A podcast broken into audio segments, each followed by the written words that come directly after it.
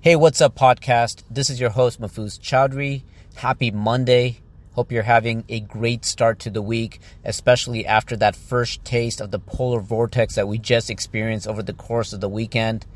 If you're anywhere in the vicinity of the greater Toronto area, or you're experiencing anything similar to what we just went through, please be safe. Please take your time. You know, ride with me, but ride with me slowly and carefully and I hope you have an incredible start to this week. And listeners, before I even do a deep dive into today's episode, I just want to take a quick moment on behalf of my girlfriend and myself to give you a massive thank you for all the love that we've received over the course of last week. You know, when we released the episode, Let's Talk Relationships, I have to be completely honest with you. I woke up the morning on the release date with a massive anxiety I was freaking out on the inside, knowing that the episode and my story was public. You know, I was swimming in unknown territories. I was sharing parts of my life that I never do. And I was really opening up about something that's very difficult to talk about. And that feeling, that punch in the gut feeling, disappeared very quickly when I started seeing all the messages that were coming in about people that can relate to it. All the shares of the episode because of how much it impacted you and the analytics gosh, the analytics.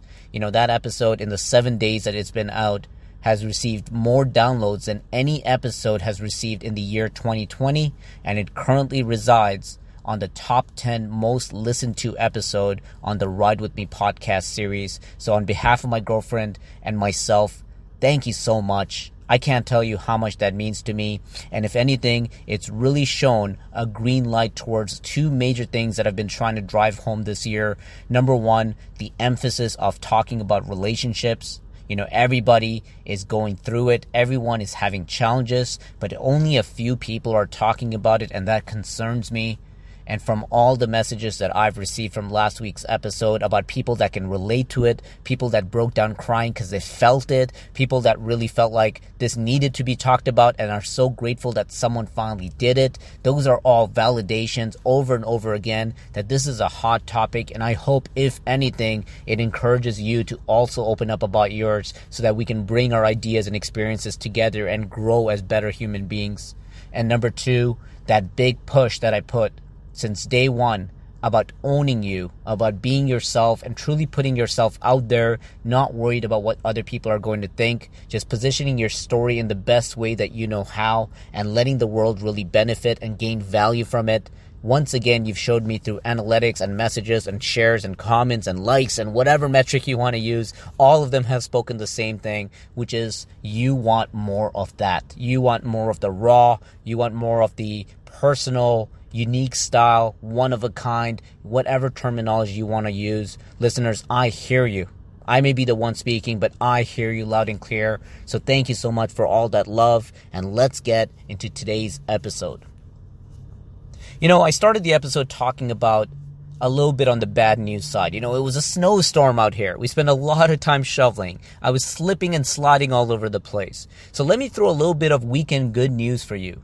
As a die-hard Toronto Raptors fan, there was a big announcement made over the weekend after the NBA draft was complete, and we found out that we were once again able to secure Fred VanVleet, which is my favorite player on the Toronto Raptors, and I'm beyond excited about it. I think it's incredible that we were able to secure him after how much he's developed as a player and how high in demand he is. It just made me extremely proud and excited to see what unfolds this year as I see him only getting better and doing much more damage in the NBA. So it was a good weekend for Toronto Raptors fans.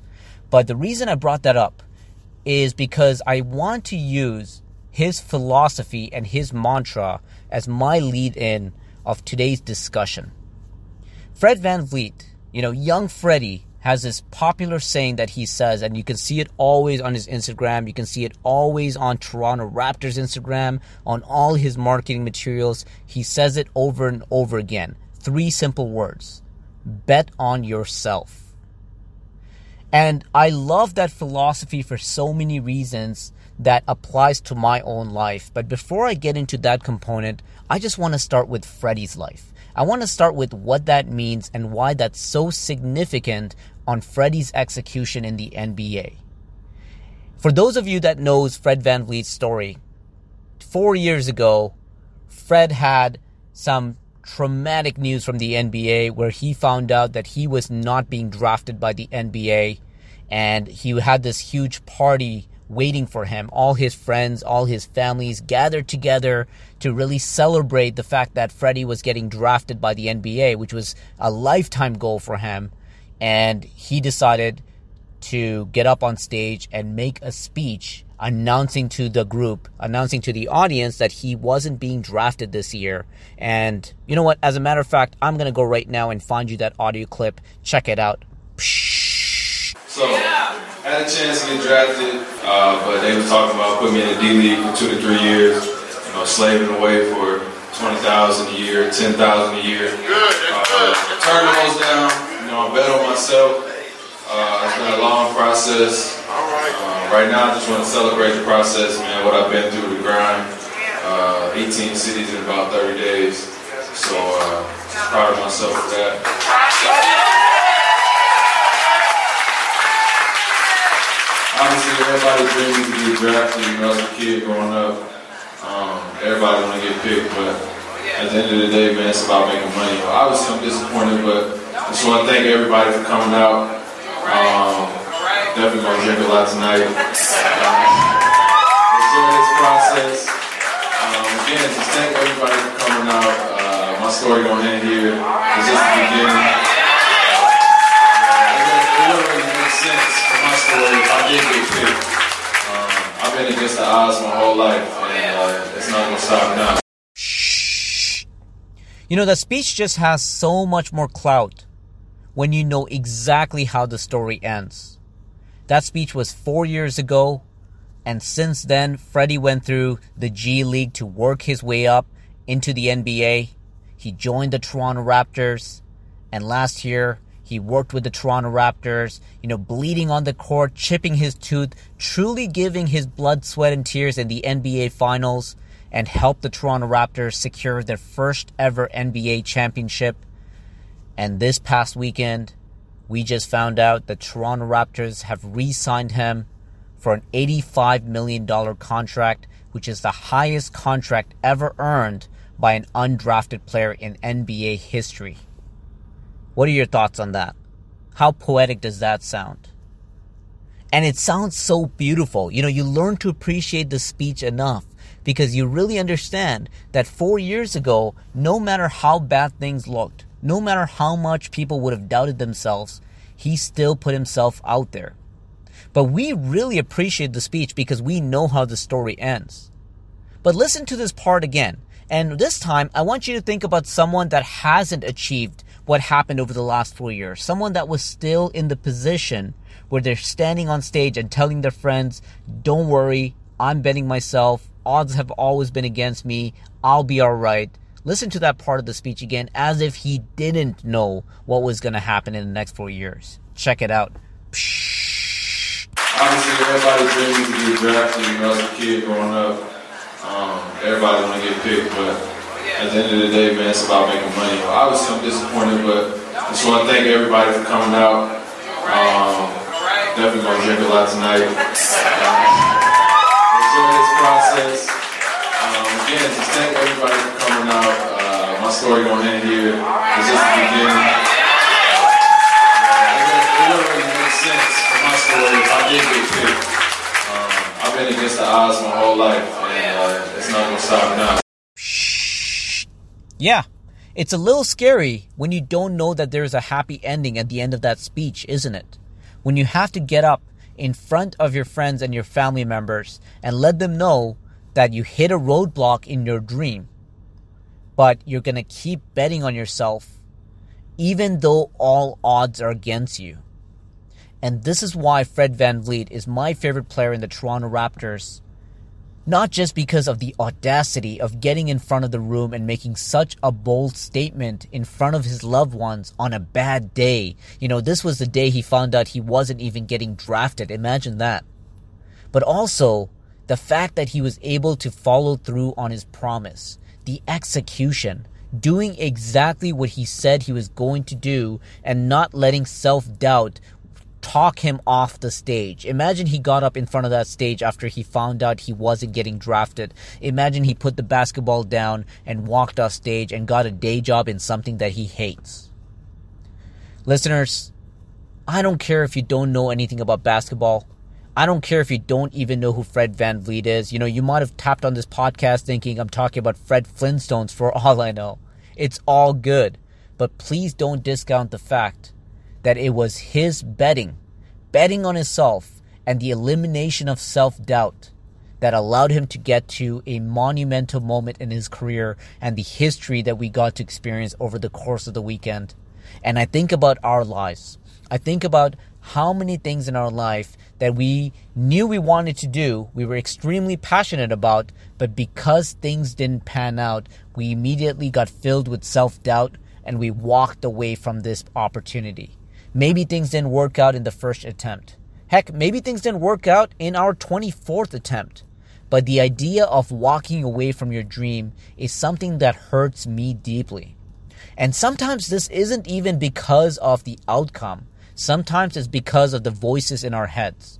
You know, I think about loved ones and their opinions. And this is a very iffy situation because you love them and you value their opinions. You know they mean the best for you, but sometimes you have to consider that maybe that they're not the subject matter expert on this specific goal, on this specific item in your list.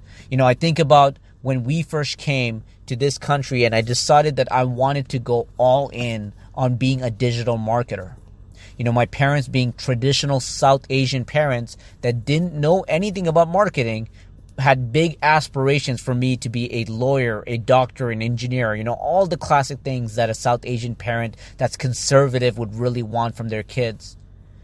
But I had to sit down and reassess and ask myself, did they know anything about the industry? Did they know enough about marketing to know that it's not the right move? And based on that, I went all in on my passion and decided that this is what I wanted to do.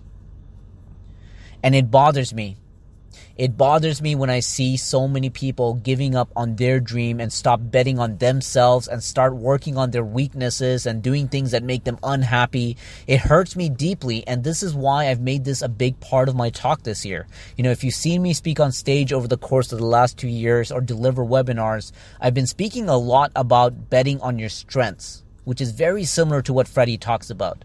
And I talk a lot about betting on your strengths and not caring about your weakness. And the idea I try to drive home is the idea that it takes 10,000 hours to become a master at your craft. So whatever it is that you want to do.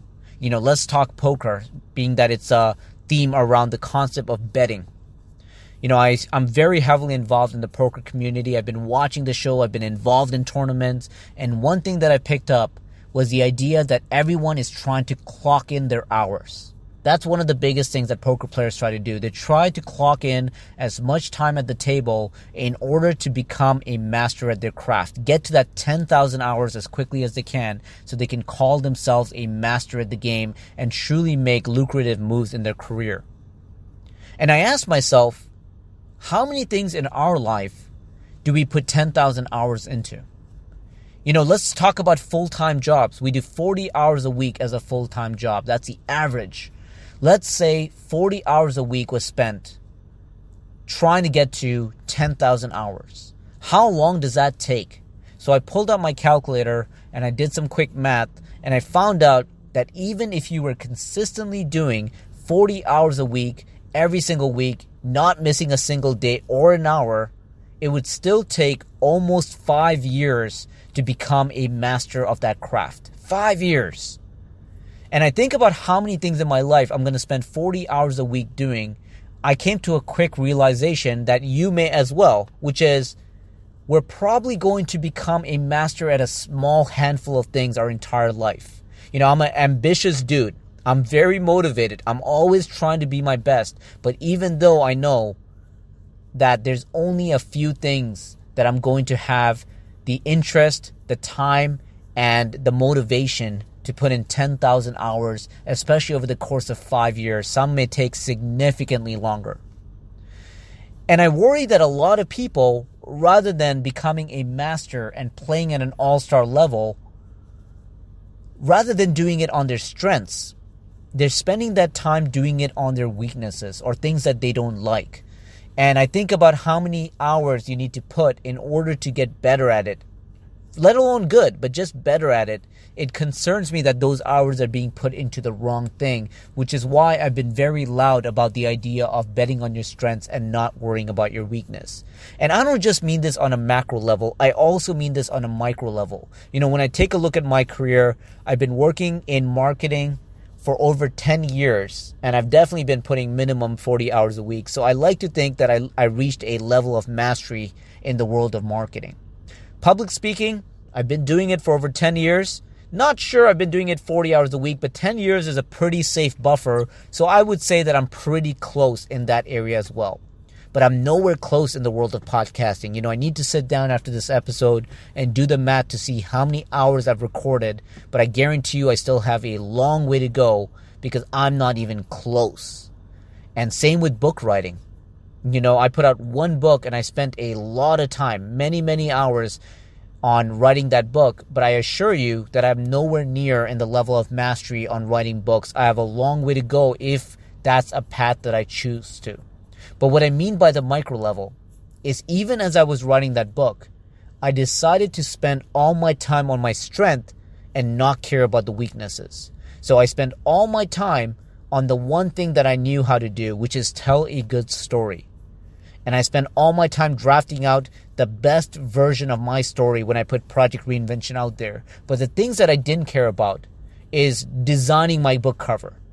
I also didn't care about the registering my book so that it's available for purchase on Amazon and other online bookstores. I didn't care as much about about the distribution. I simply cared about the marketing, the writing, and the storytelling. And that allowed me to get an Amazon bestseller book out there as a result of this unique approach that I'm taking where I'm investing all my efforts and my energy in my strengths and rather than just completely ignoring the weakness, because I know those things are still a necessity, I just hired another professional to do it. And that's the other key. When you don't know how to do something, but you still need to do it, there's a lot of resources out there that will help you get to that finish line. There's a lot of people that are very passionate and extremely good at things that you're not good at. And the second you accept that, instead of trying to force you know, force yourself to become a jack of all trades, master of none. I would rather force uh, my energy and my time into the things that I'm great at and look for other resources to help me with things that I'm not good at. And this is the beauty of barter. You know, whenever you enter a community, a great thing to ask yourself is what can I provide the community rather than what you can take from your community? Because what you're going to find is that in any community, you're surrounded by people that need something from each other, but also has something to offer. And that bartering will allow the community to win as a unit rather than worrying about what you can get out of it or the fact that maybe you don't have enough to offer. You know, when I went down my book writing journey, I found myself joining many Facebook groups with tons of incredible authors out there. And the reason I joined that Facebook group is because I knew that I knew absolutely nothing about writing books. So the first day that I joined that Facebook group, rather than going in and asking people to help me, I thought about what can I offer? What is the value? What is my strength that I've been betting on that I can provide this community? And I instantly got this light bulb above my head that made me realize that I can help this community with some incredible Facebook advertising to help them generate sales for their book, do a good job marketing their book, branding, all the things that I've spent all my time being a master at. So instead of going in there and asking people to help me publish a book, I decided to introduce myself by loading a video on the very first day that I joined that Facebook group, sharing all my best tips, literally going down the pipeline of showing my highest converting ad and putting it all out there and imagine my surprise when people came back and said, This is so helpful. This is so valuable for me. Is there anything that I can do to help you out as well? And I've created some incredible relationships that ended up with me finding some incredible individuals that helped me publish the book and do such a great job at it. So, listeners, Stop worrying about the things that you're not good at. Stop worrying about opinions from people that are not subject matter experts, the people who have no idea about what it is that you're doing or your industry. Start focusing on your strengths and please, please bet on yourself because the best bet that you can make is a bet on yourself because when you bet on yourself, you control the odds. Listeners, thank you for listening to another episode of the Ride With Me podcast. I'm loving this part of the reboot. This is one thing that's been one hell of a ride for me, and I can't wait to continue dropping many more episodes Monday after Monday. And I hope you continue riding for the long ride. If you haven't already, please do me a favor and hit that subscribe button because it would mean the world to me. Thank you, and have a good day.